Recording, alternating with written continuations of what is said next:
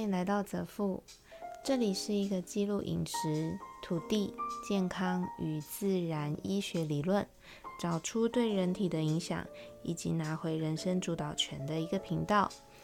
生物账务是我在执行一个功能有与相关健康理论，对于女性乳癌或是囊肿等类症状的实测记录。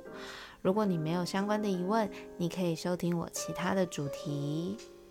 今天要讲的是生无障物番外篇，第一个月发酵时简介。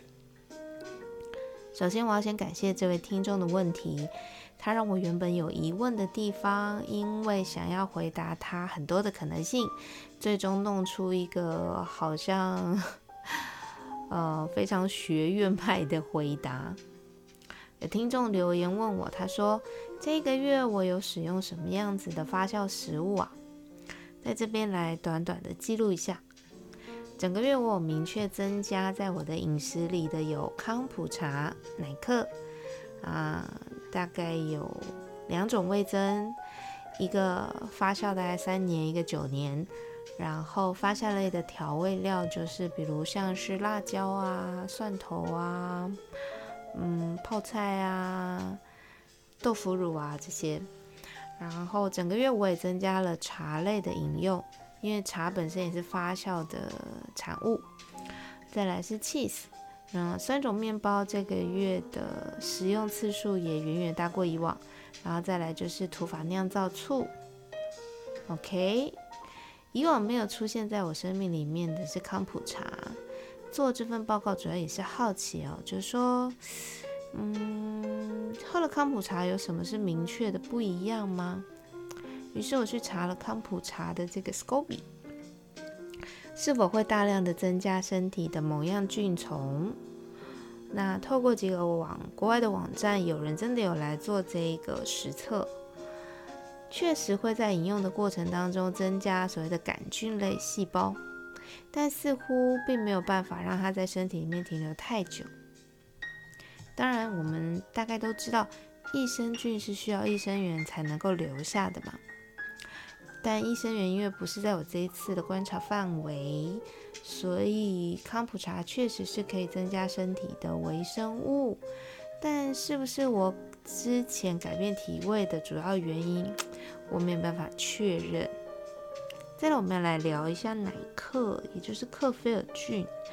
我也是在这个月才开始有继续在吃，嗯，两年前刚开始改变饮食的时候，克菲尔菌基本上是我每日必备的呃食物之一。但中间因为奶克实在是太会长了，所以我就休息了一阵子没有吃。然后为了做这一份报告，然后查询资料的过程当中，我突然想到，咦？似乎我胸部的肿块，在一个莫名的我没有特别吃奶克之后，它好像就有慢慢的扩大。因为两年前它并不是现在这个大小。当然，首先我得先承认，这有可能是心理学里面的一个投射印象，因为不记得，所以以为就这个这件事情其实是有关联的。我们并不能够这样子去做这样子的确认哦。那在几个有效力的医学论文甚至报告测试里面指出，乳癌与乳腺管癌的呃患者，跟基本上健康的实验对照组里面，明显的指出，克菲尔菌都会啊，应该说克菲尔菌里面的菌虫。是乳腺管癌患者所缺乏的，而这个缺乏的对照是跟健康的、没有生病的女性做比对。那在这件事情上面，科菲尔菌所带来的菌虫有明显的落差，也就是说，除了黑种草油跟亚麻籽油以外。有可能克菲尔菌所带来的那个菌虫，也扮演了帮助我这一个月症状减缓很重要的一个角色。因为我的身体里面可能缺乏它，而且我确定两年前开始吃克菲尔菌的时候，我并没有这么大的肿块。那么在停吃之后，到如今再度接受它进入我的饮食，会不会有不一样的改变呢？嗯，后面还有三个月，我可以继续观察。同一时间，在同类型的这种医学测试的报告中指出啊，乳癌的患者在肠道微生物上，这个。Bacteroides 的这个菌群也是明显的比健康没有乳癌的对照组有相当显著的增加。就说乳癌患者基本上 bacteria 这个菌群是非常多的。然后同一时间我在查询的过程当中，发现这个 bacteria 的这个菌群，哦，对不起，是 Bacteroides。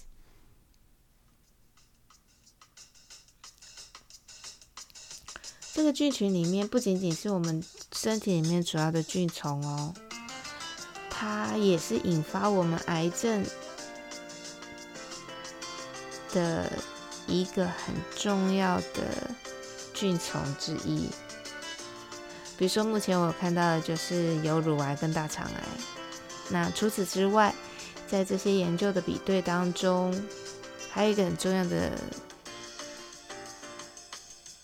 特点需要跟大家分享，就是说，在正常没有乳癌的这些对照组上面，他们身上微生物虫的多样性是远远大过已经患病的这些呃实验组来的多很多的。那这是不是也是在告诉我们一句话，就是说，微生物的多样性来自于你吃什么以及你接触什么。而当你不再偏食，或是慢慢的开始增加你食物种类的选择的时候，你就有可能在你的身体里面开始建构多样化的大军，而并不是有一方的军阀占据了你的肠道，而其他的菌虫并没有对没有办法对抗它，身体的细胞也没有办法把它赶走。好的。假设你听到这边，我想你心里面应该有一个疑问吧？刚刚我说到身上有的主要菌虫，竟然有可能是我们治病的原因吗？那鬼才知道我吃什么东西它会变成我的友军，然后吃什么东西它会变成间谍，害了我的肠道菌虫啊？这样想是很正常的哦。不过同一时间，你也可以思考。哎，那不也不太对啊？那为什么我我的好朋友、我我的同事，甚至我的父母，他们并没有像我一样的疾病呢？尤其是我的家人，跟我吃的东西都差不多啊。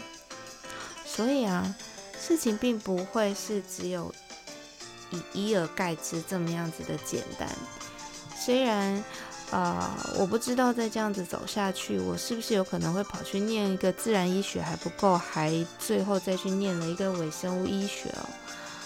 不过在不知道自己会有兴趣到什么时候，但目前我还是非常有动力的情况下，基本上我会把微生物这个题目放在不花一次不长一次的这个专题里面，呃，作为一个专题，然后持续的讲下去。